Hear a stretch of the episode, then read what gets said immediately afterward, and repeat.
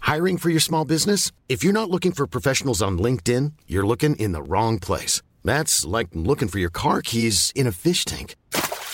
LinkedIn helps you hire professionals you can't find anywhere else, even those who aren't actively searching for a new job but might be open to the perfect role. In a given month, over 70% of LinkedIn users don't even visit other leading job sites. So start looking in the right place. With LinkedIn, you can hire professionals like a professional. Post your free job on linkedin.com/people slash people today.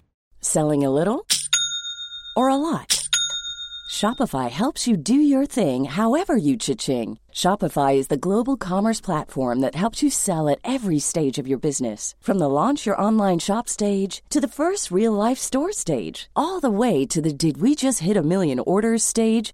Shopify is there to help you grow. Shopify helps you turn browsers into buyers with the internet's best converting checkout. 36% better on average compared to other leading commerce platforms because businesses that grow grow with Shopify. Get a $1 per month trial period at shopify.com/work. slash work. shopify.com/work. slash work.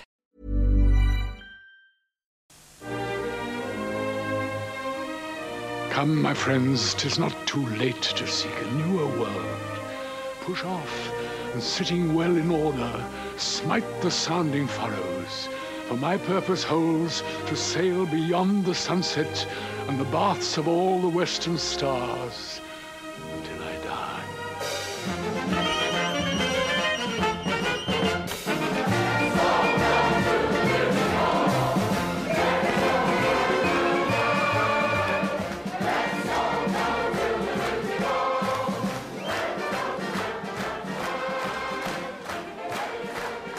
Chapter 1 Question Why is London like Budapest?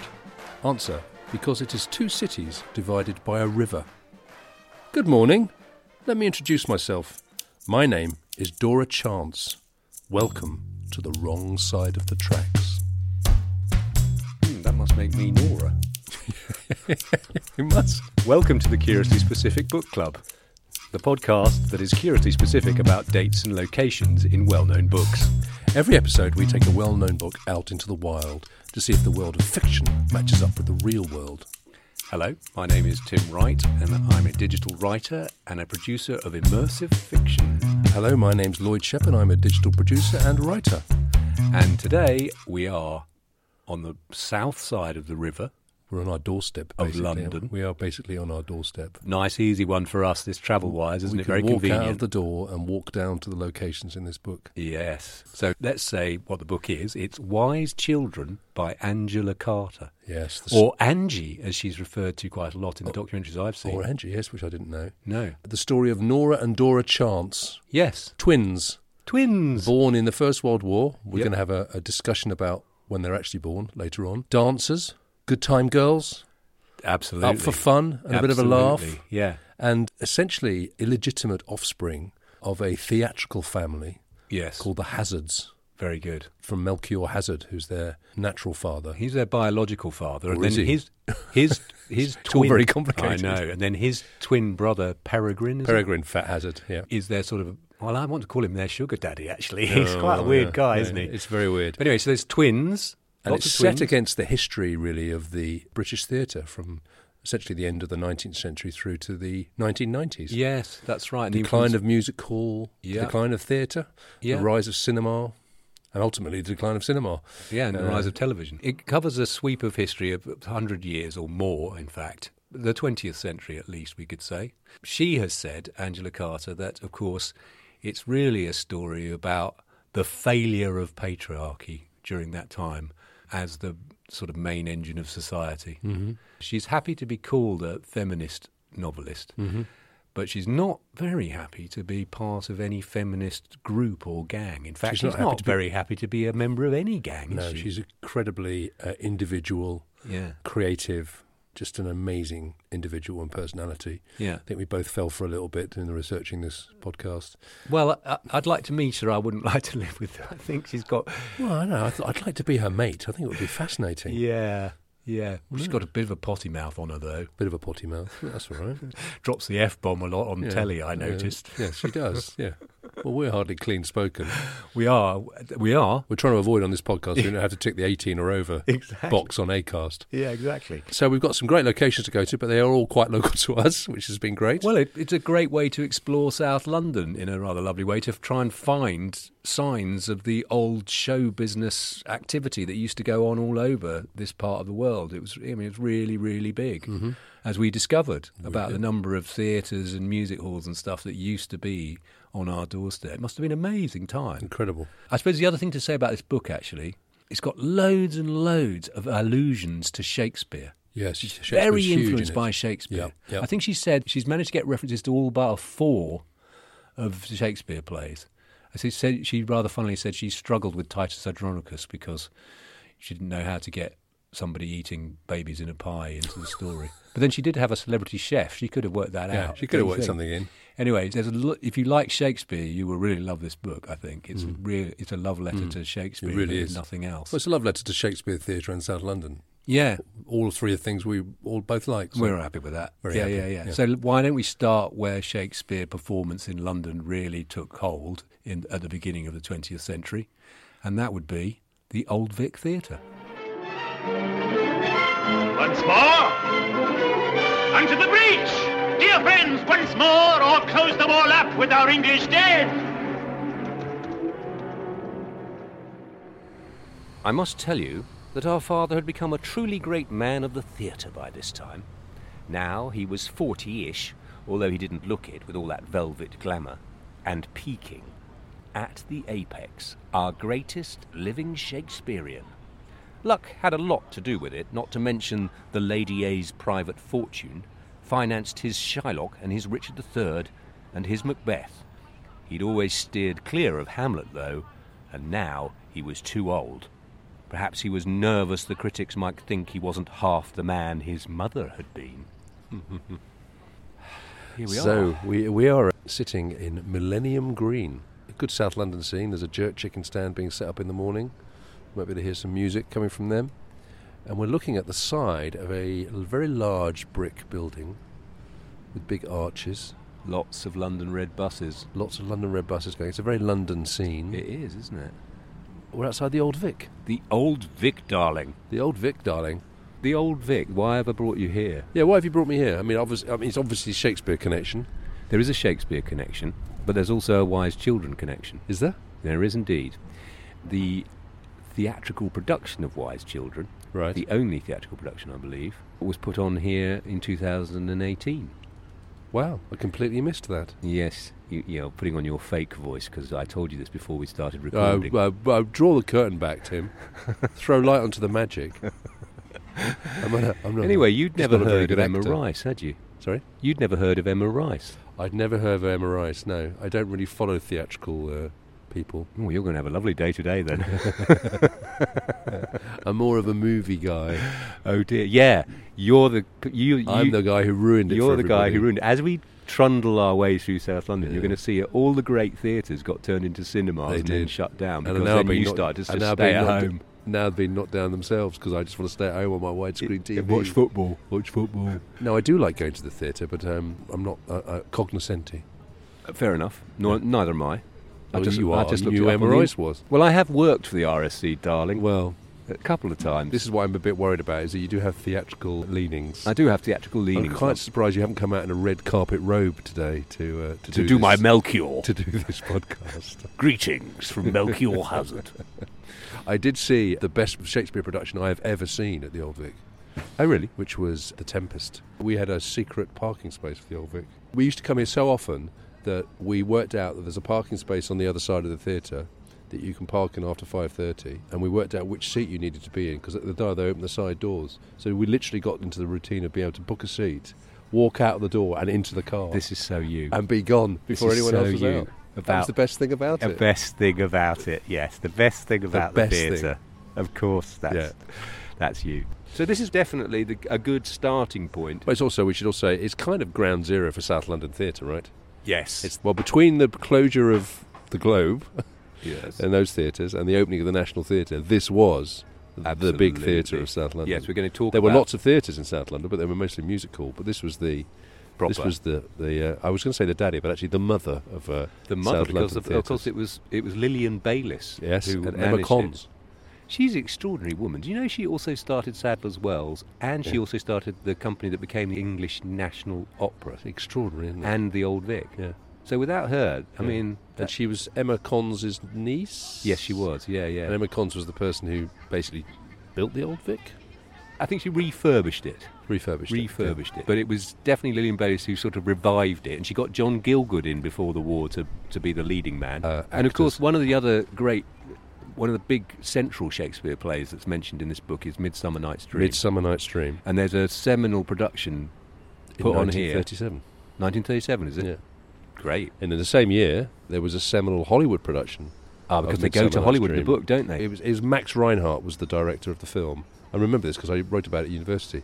Famously, the poster said "Midsummer Night's Dream," written by Max Reinhardt with additional dialogue by William Shakespeare. Nice. And there's a joke about that in the book.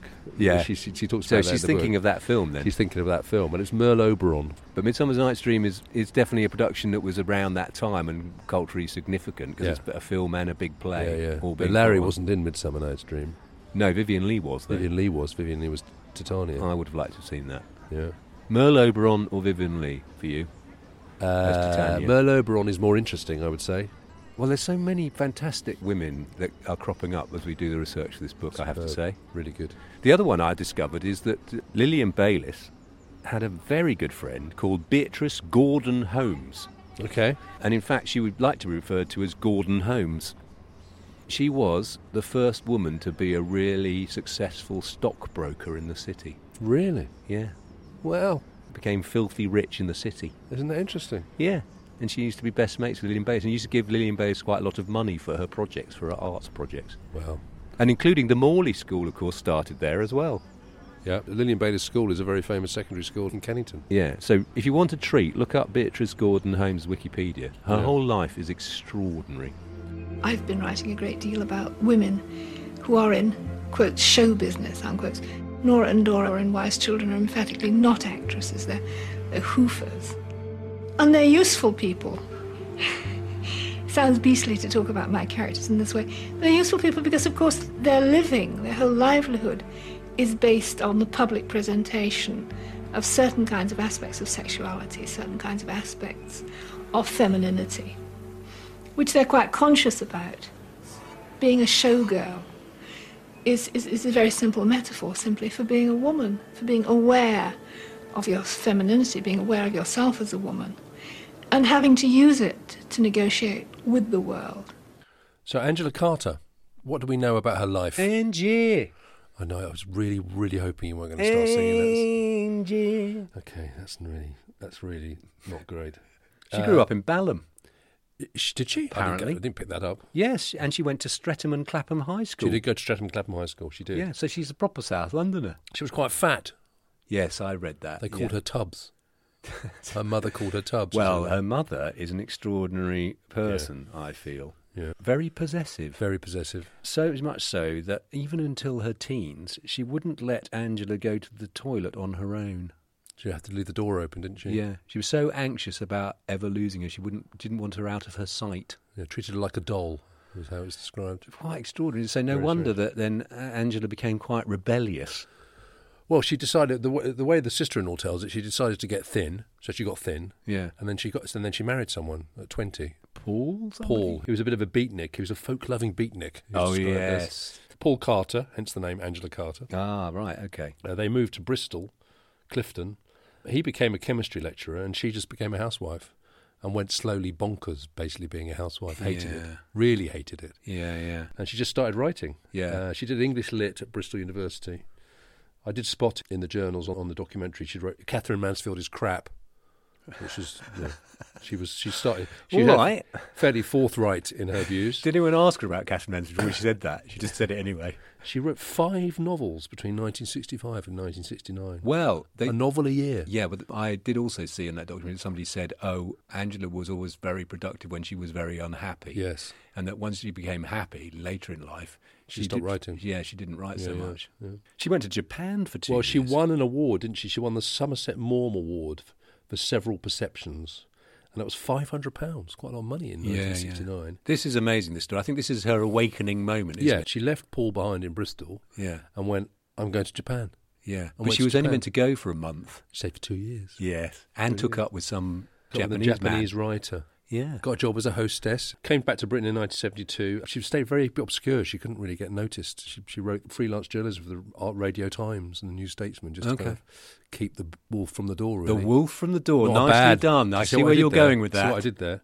Because the most famous thing about her, I think, that people will uh, Yeah. associate with her is probably the Bloody Chamber. The Bloody Chamber, which came out in 79, right? Yeah, which is a series of Alternative. updated folk tales, Yeah. aren't they? I mean, the most famous one is Company of Wolves, which was turned into a film, Yeah. which is a retelling of Little Red Riding Hood. As a result of these sort of fantasy stories, she was uh, dubbed to be one of the magical realists, which she, she really hated that uh, Well, she's better than term. that, isn't she? She's But then that's another someone's better than that. club she didn't want to join, basically. Well, this is the thing, isn't it? She was so forthright. You know, she got started being appearing on television and becoming a bit of a public figure. She didn't really have an off switch or a filter. She just told you exactly what. To, the thing I wrote That's down. what I was saying. I wouldn't want to live with her because I think every like every day there'd be a slightly cutting remark you'd have to well, live with. I just, there was an interview with her, and she's talking. They were talking about you know different. Or there were clips of these various book programs.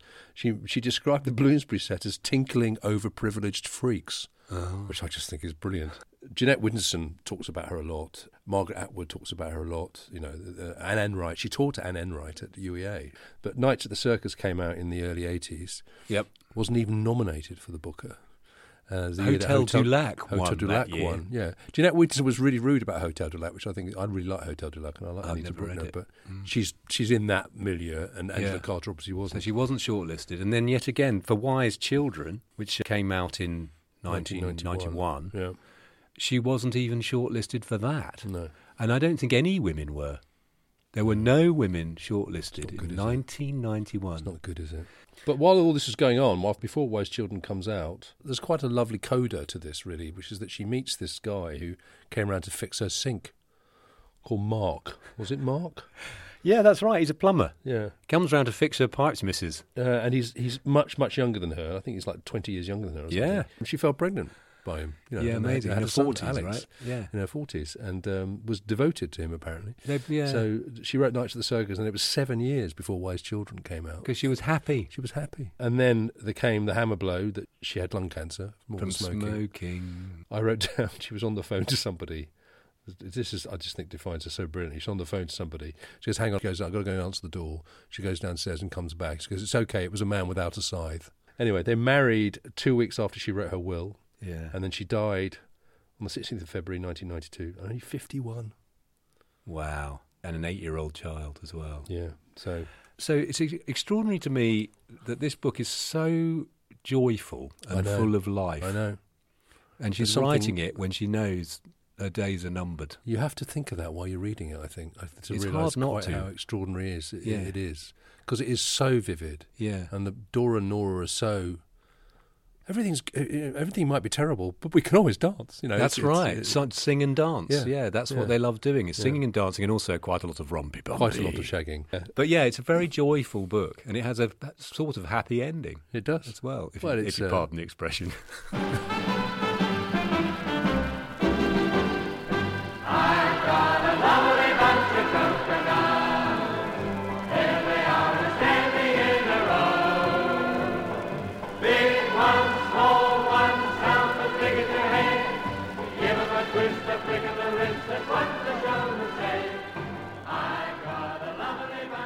Dora and Nora, two girls pounding the boards. At Christmas, we did a panto. One year, we did Jack and the Beanstalk at Kennington. Would you believe a live theatre in Kennington once upon a time? Alive and kicking. Beans in green tights. Our speciality number was Mexican jumping beans in red tights. Two pounds a week each. It went a long way in those days. Would you believe a live theatre in Kennington, Tim? Uh, well, you wouldn't believe it You bought now. me to one, haven't you? Huh? You bought me to one. Uh, well, it's a dead theatre. it's now a block it's of a flats. demolished theatre. Actually, you know they still do theatre in the White Bear opposite. They do, yeah. uh, upstairs and have done for many, many years. Yeah. So there is still some theatre in There's a Kennington, theatrical tradition to Kennington. but it's nothing like the massive Kennington Theatre. That's that what it was that called? used to be there with that brown block of flats just on the north end of Kennington So it's Park. on the corner of Kennington Park. Going towards um, Elephant and Castle. Elephant and If you're going Castle, to yeah, That on- corner of yeah. Kennington Park. Then there's an enormous place. Do you know it was opened by Sir Henry Irving? right. So proper theatre royalty. Well, he was uh, He- Bram Stoker's uh, employer. That's right. So Bram Stoker was probably there at the opening. oh, yes. Probably might well have been. Yeah. so- Yeah. And I think Sir Henry Irving's a bit of a Melchior Hazard. We found recordings of Sir Henry Irving, didn't we? um, Yes. when we were doing our Dracula podcast, and he was very sonorous. 1898 it opened. Uh, The walls were of Italian marble. Blimey. You entered from Kennington Road by a few broad steps running the entire length of the 50 foot wide colonnade into a vestibule and thence to the grand crush room. The decoration was free Renaissance style. It was really glamorous. And they did a lot of panto. I'm looking at this on arthurlloyd.co.uk. Oh, we've which is used very- Arthur Lloyd before. yeah, it's very good, isn't Yeah, it? yeah. Full of show business stuff. So they did a panto every year, so it's quite right that there would have been pantos here. But they would have only just got in time Right. because it was closed after a production of Dick Whittington in 1921 and reconstructed in order to stage cine variety with a back projection screen of 18 foot by 14 foot. So they can't have been in Panto here, can they? I think they still did panto So it was dual purpose for a while. dual purpose for a while, but only until 1934. Well, that, that's okay. So they're just they're, they're okay. They but were at the they're tail end of the, They're uh, at the arse end of it, though, aren't Yeah. they? It's By amazing then, Hmm. though that they built that massive theatre, and less than four decades after it opened, it was It's it- gone. Did it get bombed in the war then, or did they knock it down? it was taken over by the Oscar Deutsch Odeon Theatre Circuit, who wanted to demolish the building and build a new Odeon cinema. This never transpired, but the building sat unused from 1934 until it was damaged by bombs in 1943, and it was compulsory purchased in 1949. Knocked down, and so it that's, was never that's when t- those it- flats were there. It was never made into a purpose-built cinema then. No, they never Just, bothered. uh, they were going to, but then they just Then never they- got around to it. They obviously didn't get permission to demolish it and build an Odeon. So they just left it there. So Italian marble steps and surroundings. They just wanted to demolish it. yeah. Different times. There's pictures of it on the site and it's absolutely gorgeous. Look, it's big. Wowzer. It's really big, right? Looks like something on Piccadilly. Yeah. I feel a bit sad that it's not here. Yeah, it would. Be, it would Um, be quite. It would be know- fairly amazing if there was a, a working theatre here now, wouldn't it? It would be. Grand old theatre it was. Amazing. So it's a place. combination of Oscar Deutsch, the Nazis, Yeah. and local planning. Well, and as I say, people like you And who wants to television. watch, tele- watch football on television. I love the way you're blaming me for the dem- I'm blaming you demolition for of the for the uh, death of uh, South London the Theatre. death of South London theatre. It's Yeah. people like me. It's people like you, mate. You wouldn't be going to music hall, mate, if it You're was the same on. kind of person who worries about You the death of wouldn't- pubs without going to you the pubs. wouldn't be Oh, you know, going you to do go music the pub. hall if it was on now. You'd be saying it's all a bit white and racist. Oh, we're going to get to that. Yeah. Once we get down to Brixton, Yeah, I've got some stories to I'm tell sure about you that. have. I'm sure you have. Them- One of them involves Benny Hill.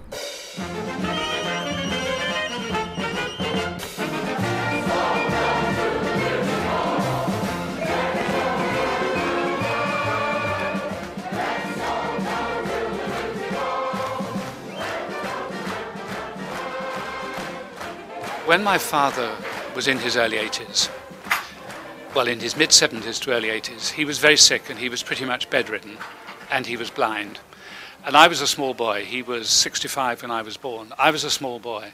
And I would sit beside his bed as his audience. And he would talk about the 30 years he and his first wife, and my mother, his second wife, had uh, actually spent in music hall.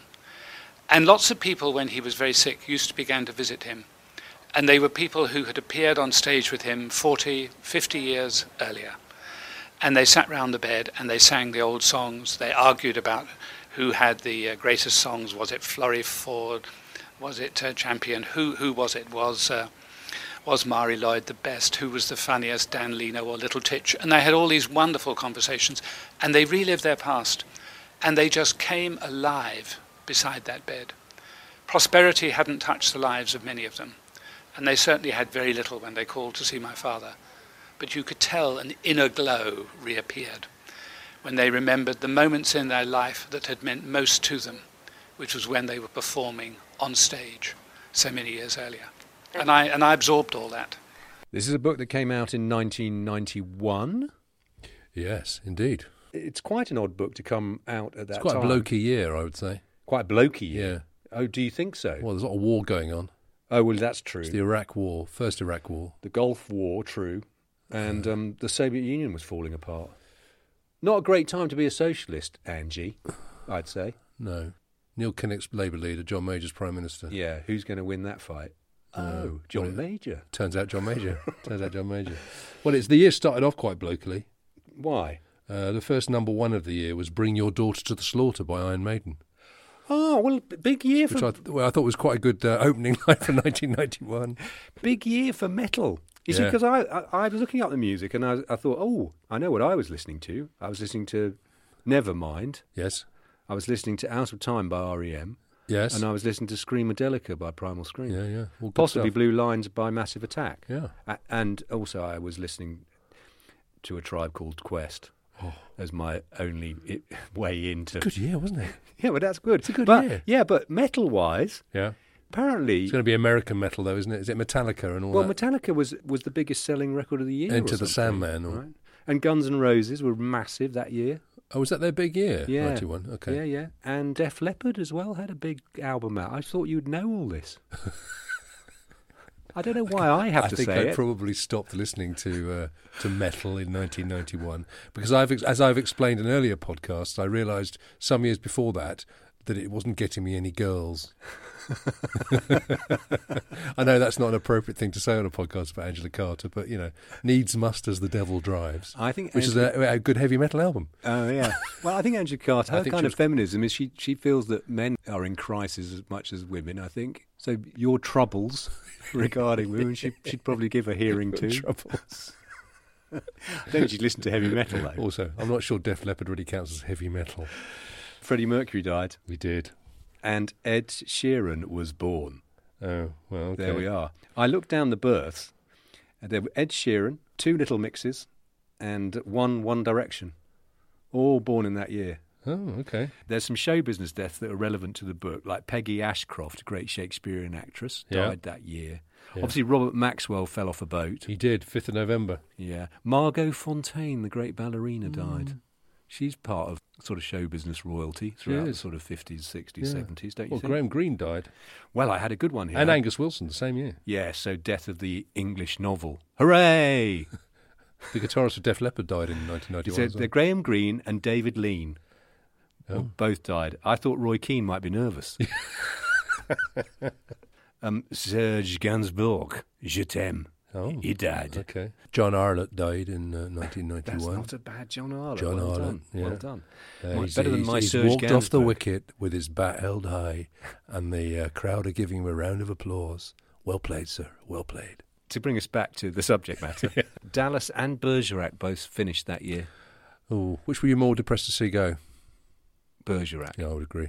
Talking about unreconstructed men, the, the, one of the most memorable things I remember from that year is Oliver Reed on After Dark. Oh God, was that the one he was drunk on? Oh, Yes, that and was superb. trying to talk about feminism He was to trying to talk about feminists feminism. while pissed. He was superbly offensive. Wasn't he? You- it's on YouTube, a recommended watch. It's just It's really- ridiculous. it's really good.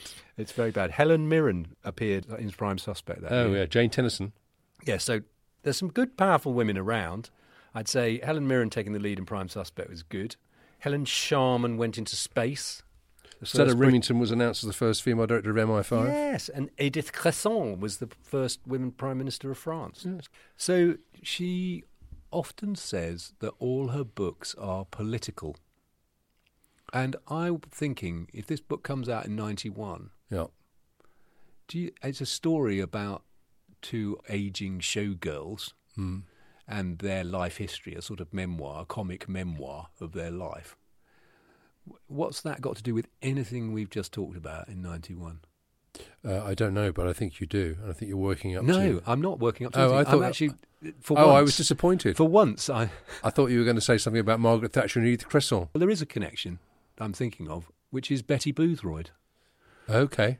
became Speaker of the House, Yeah. but not till 92 rather Yeah. than 91. She was a yeah. She had a. She was in the theatrical Tiller background. Girls, which I will talk about later. Yeah, she did, We've yeah. got to talk about Dancing Girls at some point. Well, I th- I left the dancing girls to you because I know you'd go deep.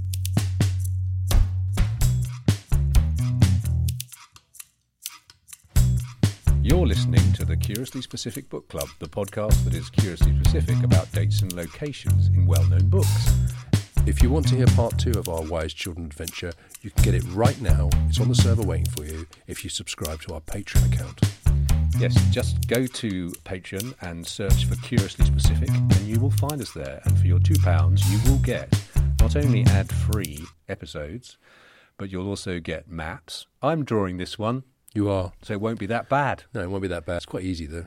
The South London one. It's quite easy. Yeah, yeah, yeah, yeah. Don't don't start telling me how easy maps are to do. Well, you yeah. haven't even done your last one. uh, We offer photographs of our field trips and some video footage as well, so you get a real get a sense of place. And so occasionally we do long-winded posts about some of the stuff we talk about in the podcast when we need to go into more detail, as I did about churches in East Anglia. Yeah, you did go quite deep into churches. Yeah, and then we cut it from the podcast because it was boring. It wasn't boring, it was just quite hard to follow. And then for five pounds a month, you can join us on a Discord server to discuss things like just discuss churches in East churches Anglia. in East Anglia. Well, or other things. you're really selling this, Tim. Back to the pod. One size fits all seems like a good idea for clothes until you try them on. Same goes for healthcare. That's why United Healthcare offers flexible, budget friendly coverage for medical, vision, dental, and more. Learn more at uh1.com.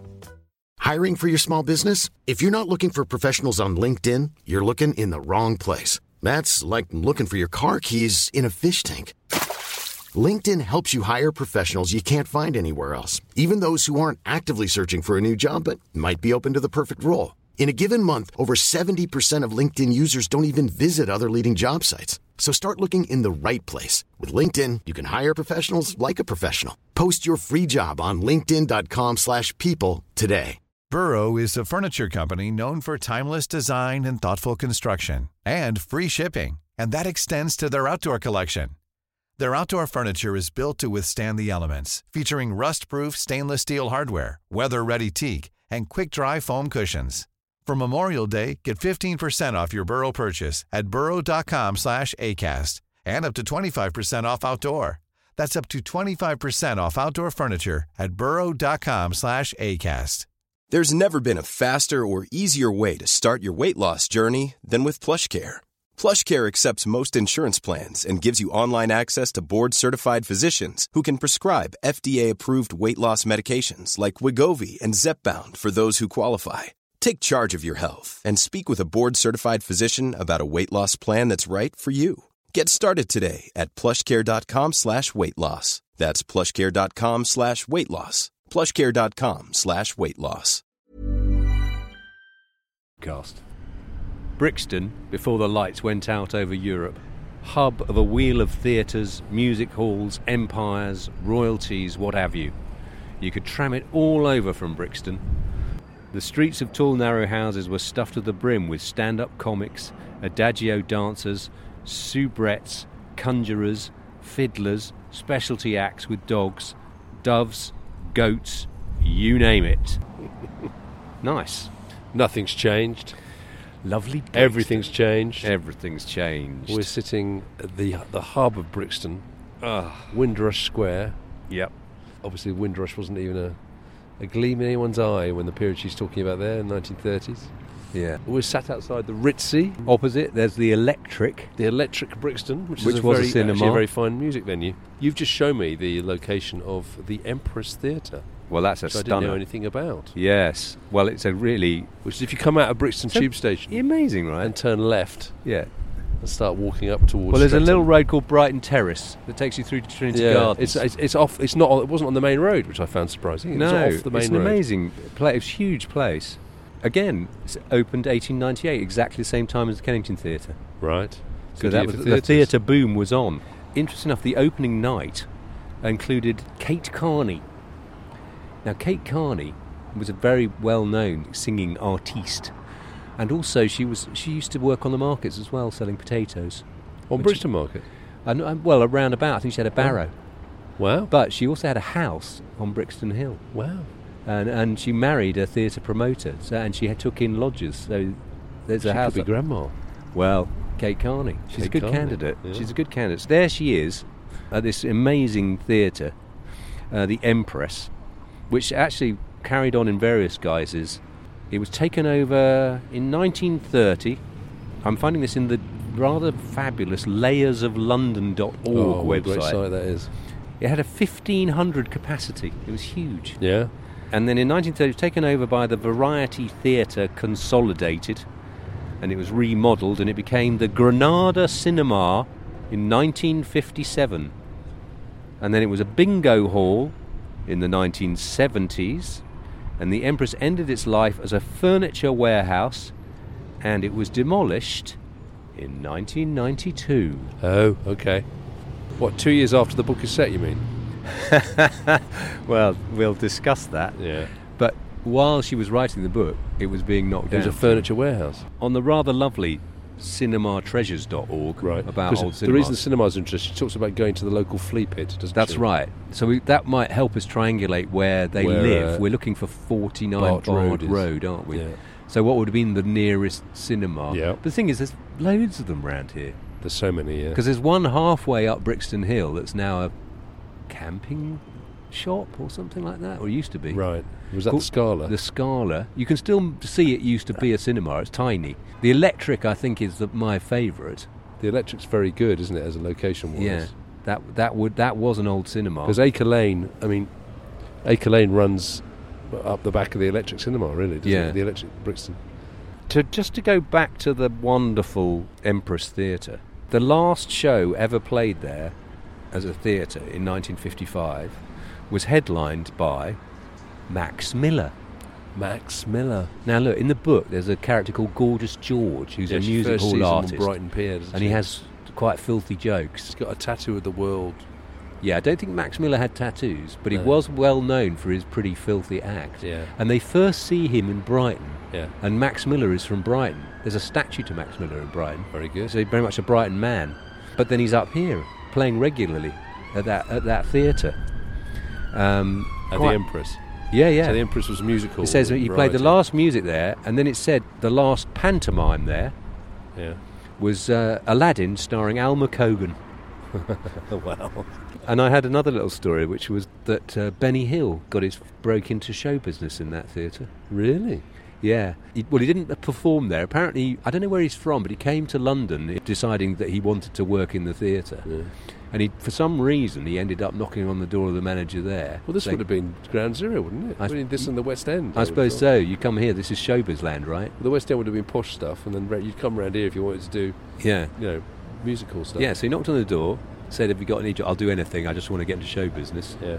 Manager said, "No, I haven't got anything. But tomorrow, if you go up to the uh, Leicester Square or whatever, you can ask for my mate, and he might have a job for you." And uh, Did you run up in a high speed? Uh, he didn't. Do you know what he did? Weirdly, he went south from here because he claims that he slept the night on Streatham Common because he didn't have any money. which is nowhere near here.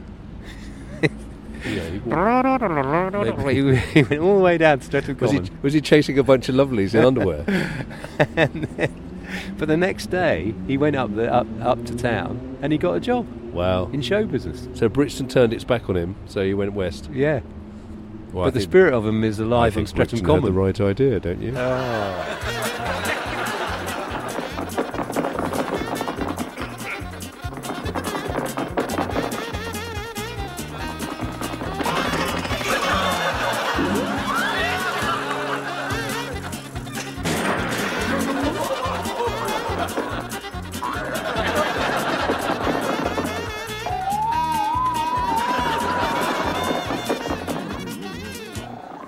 So, what I wanted to know in this book, because we're called the Curiously Specific Book Club, is how much of this stuff is Angela Carter's making up and how much of it is based on real characters from show business and Yeah. the music hall? What's the gap between fact and inspiration, as it were? yeah. Well, the, so the family are called the Hazards, Yeah. and they go all the way back to the 19th century. Yes. The patriarch is Randolph Hazard yes, he is. and his wife, who make their name touring America. That's right. Now, I think there are a couple of models for this. Okay. The first thing is, you know about the Terry family? No. I, I, well, I, I know Ellen Terry. I've heard of Ellen Terry. Well, Ellen Terry's parents were Benjamin and Sarah Terry, who were both actors. Okay. Ellen Terry obviously achieved huge success initially with Henry Irving. Ah, I- I who shall come opened on the to, Kennington Theatre. Who went to the Kennington Theatre. So I'll come on to Henry Irving. They basically established a, a dynasty that goes down four generations Oh, of come on. actors. Their great nephew was John Gielgud. Oh, he's part of the Terry. He's part of the Terry dynasty. So look, you know, there's a family tree. So is he? It looks like the family tree that you see on a lot of websites describing wise children. He wouldn't have got so far if he was called Terry, though, would he? What Terry Terry So Terry Gilgood. so I think there's a, there's a model there for it. Yeah. um, especially with Gilgood as this kind of Sh- Shakespearean actor, sonorous. Yes. you So know. the biological father of Nora and Dora. yeah, Melchior, Is Melchior Hazard. who has made his name through kind of performances of Shakespeare. Yes. his hundredth birthday party in 1991, he's wearing a big red robe. 1990, not Nine- 1990. 1992, actually, if you want to get it 1990. right. So I think the he's model- kept his dad's cardboard crown from a performance He of has, King Lear, he has. and it's his most treasured possession. But the thing I think is interesting about that is Henry Irving. Now, Henry Irving made his name in America through touring Oh. with Ellen Terry. They Okay. toured America six times Yeah. from 1890 to 1901 with Bram Stoker, who was his manager. Oh, of course. Dracula came out while they were touring in America. Now, the thing I found a really excellent piece about Shakespeare and the Wild West, because in the book, they're touring all these kind of strange frontier towns, aren't they? And the, when they're successful, the town changes its name Changes to its name Hazard, to Hazard, yeah. which is, of course, then leads to the Dukes of Hazard. I'd not made that connection. That's very good. Anyway, I found a great piece by Andrew Dixon on The Guardian called West Side Story How Shakespeare Stormed America's Frontier. Oh, Basically, he says that, that, that Shakespeare was huge. It was huge in American theatre, more bigger than it was in, in, in London, actually, because they everyone knew Shakespeare. It was like playing jazz. They all knew the rhythms and all this kind of stuff. What's striking, so this is what he says, what's striking is how egalitarian all this seems to be. Whereas on the East Coast and back in Britain, Shakespeare was increasingly regarded as the purview of the snobbish middle classes, in the West, there seemed to be little sense that it was anything other than popular entertainment. Theatre, both professional and amateur, became an important part of pioneer life. Shakespeare came along with the singers and magicians and carnival hucksters who toured even the most distant corners of the frontier. The seven strong Chapman acting family fitted out an entertainment boat at Pittsburgh in 1831 and sailed it up and down the Ohio River, valiantly bringing Hamlet and Othello to settlers' camps and riverside settlements. wow. So that's what That's amazing. that's what the parents knew. So I think there's a model there as well. So something about Henry Irving, Ellen Terry, Yeah. the Terry dynasty, Yeah. and this American stuff. I think is all informing what she's doing with that. Oh, family. very nice. Very nice. I was looking at other dynasties and, and was thinking about the Redgraves. Yes. I only know about Michael Redgrave, who was a very great screen actor and, and Shakespearean actor. Very A- good. Around the, and in the 1920s, 30s. Yeah. So he would be a model for Melchior. But going back further, I looked in their family tree because obviously then they have she, he has three children Yeah. and they all go into Corin, Corin acting. Vanessa. Lynn Redgrave, yeah, and Lynn Redgrave actually then did a one-person show after he died called something like "Searching for My Father Through Shakespeare" or something. It's all about her relationship with Shakespeare and her relationship. with I her would say dad. that Lynn Redgrave is the greatest of the Redgraves. I love her and everything I see her in. Oh, that's I think interesting. she's fantastic. I'm, I like Vanessa. yeah. I like them all actually. They're all they're all good. Yeah. Very left wing. Very, very socialist. Yeah, very left wing. So there's there's I think there's a whiff of them, and then obviously they're Michael Redgrave's father. My goodness, if you want a dodgy philandering touring actor, meet George Ellsworthy Roy Redgrave. Okay. Blimey! Yeah. Yeah. So he's, he's, have you ever read about him? No. So he was born in Lambeth in Kennington. Yeah. So he's a South London boy Yeah. he decided to call himself Roy because he believed he was descended from Rob Roy, or that's what he told people. So his first wife was an actress, Ellen Maud Pratt, and they were married in 1894. So the Yeah, time is very quite good. good. But then he also fell in love with another actress called Esther Mary Cook Yeah. and ran off with her. There's quite a feature in these old theatrical actors Yeah. in that they do seem to go through about three or four wives. Yes, exactly, which is what goes on in the book. Yeah, exactly. He ran off to South Africa with one of these women. I get confused about his life, I have to say. Maybe he was confused as well. Oh, maybe. honestly. And then he goes off to Australia, and he meets another Hmm? woman there, and he, he turns into a bigamist. At that point, he's married twice. I should think turns into a bigamist is rather a turn, rather odd turn of phrase. well, you aren't a bigamist until you are. Wake up one morning. oh my God! You're not a potential bigamist. I seem to be a we're, bigamist. we're all I potential seem to be- bigamists, are we? It's that Kafka metaphor. I've woken up. You're and I'm either not a bigamist. bigamist or you are a bigamist. So he was leaving children all over the place. Yeah, yeah. And it wasn't until he got back to Britain in 1907 that he met Daisy Bertha Mary Scudamore, who was another actress. Yeah. And he got married to her and had Michael Redgrave. Oh my God! These stories, show business stories that arise out of reading this book, where you go back and find different characters, there's so many of them. Because we, we both went quite. We both probably went too deep. Yes, we did. Yeah, yeah, I noticed that there was one point their grandmother was called Estelle or something like Yeah. that. And she goes to Australia and they like her so much, they name an ice cream after her. She's called Estelle Ice Cream Yeah. or something like that. Yeah, yeah. That's obviously a re- reference to Nellie Melba. Yes. Who was, well, did you know that Nellie Melba, who's a great Australian opera singer?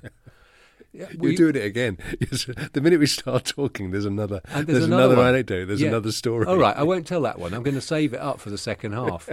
We're going to save it up for the second half. Well, there's so much good stuff that we're going to do this bit in two bits. That's right. Yeah. That's what we'll do. So we'll uh, so save Nellie Melba. Shall I shut up now? Has anybody here seen Florrie? F-O-R-D-E. E. Has anybody here seen Florrie? Find her if you can, for she's not for skin and bone. yeah. And you bet it's all her own. yeah. Has anybody here seen Florrie? Florrie from the Isle of Man. What would have become of us if Grandma hadn't left us this house? 49 Bard Road, Brixton, London, Southwest 2. Bless this house. If it wasn't for this house, Nora and I would be on the streets by now, hauling our worldlies up and down in plastic bags, sucking on the bottle for comfort like babes unweaned, bursting into songs of joy when finally admitted to the night shelter and therefore chucked out again immediately for disturbing the peace, to gasp and freeze and finally snuff it, disregarded on the street and blow away like rags. That's a thought for a girl's 75th birthday, what? It's good, isn't it? 49 Bard Road. Yeah. So that was obviously a red rag to a bull for me and you. I, I assume that she's put a particular address down, With a postcode, and no it's, less. it's the central location of the whole book. well, first of all, there's no Bard Road. There is a Shakespeare Road, but it's S20, SE24, E not SW2. Is it right? Yeah. But it's a very long road, doesn't it? Across No. two postcodes. No, it starts in SE24 and Does Oh, it? it might end in SW2 actually. I think it might on end the in far end. SW2 But on that's the- but the far end's a long way from Brixton. I think you need to extend your county borders knowledge into postcode Into knowledge. postcodes. Well, I've just given you the knowledge. Anyway, so I don't think it's over there. I think No. Bard Road is a gag. Because well, and the other thing Shakespeare is, she references. says that at some point there's a, a breakout from the prison, Prison. and they come over the garden walls. Yeah. The prisoners. The clincher for me though was when she says, "I go round the corner to Acre Lane." Yeah, that was good. You spotted that. So we're we're standing outside number 24 Lambert Road. Lambert Road. L A M B E R T. Yep. Uh, it's opposite uh, the New Testament Church of God Church, of which there's a funeral on today, rather sadly. Uh, so we're uh, we're making ourselves inconspicuous round the corner. Yep. Disres- to not to be disrespectful. But we've got a good view onto the house. And the the house is a it's a grand Victorian house. Mhm. It's got one, two, three, four floors, Yes. She Um, says from the top floor you can see over to Westminster. which would work if you were looking out the back Yep. because the houses behind are lower. Yes, you're on the hill. and it's a very tall it's one of the tallest houses in Brixton I would say there's a row of about 15 20 houses that have got well they've got a couple of things that are important they've uh, they're, they're tall so you can see out the back all the way to Westminster Abbey they've got a, a big bay window on the raised ground floor Yes. and they've also Check. got a, w- something which is a rarity round here a basement flat Yes. f- For wheelchair. very few of the houses have got basement flats around here so it's perfect in It terms is. of the location I think it is. and in terms of how the house looks. But it's even more perfect than that because of discovery you made. Yes. Again, going through the uh, archives around show business people living in the area.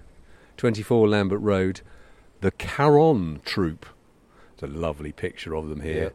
The Caron troupe were billed as the world's greatest lady gymnasts. Wow. That house was full of lady Full gymnasts. of lady gymnasts. A large house, 11 principal rooms. The original Eleven? Caron troupe arrived in London from Belgium during the First World War. Oh, so they were refugees. Yeah, as a troupe of eight. Like Poirot. you like Poirot? Poirot.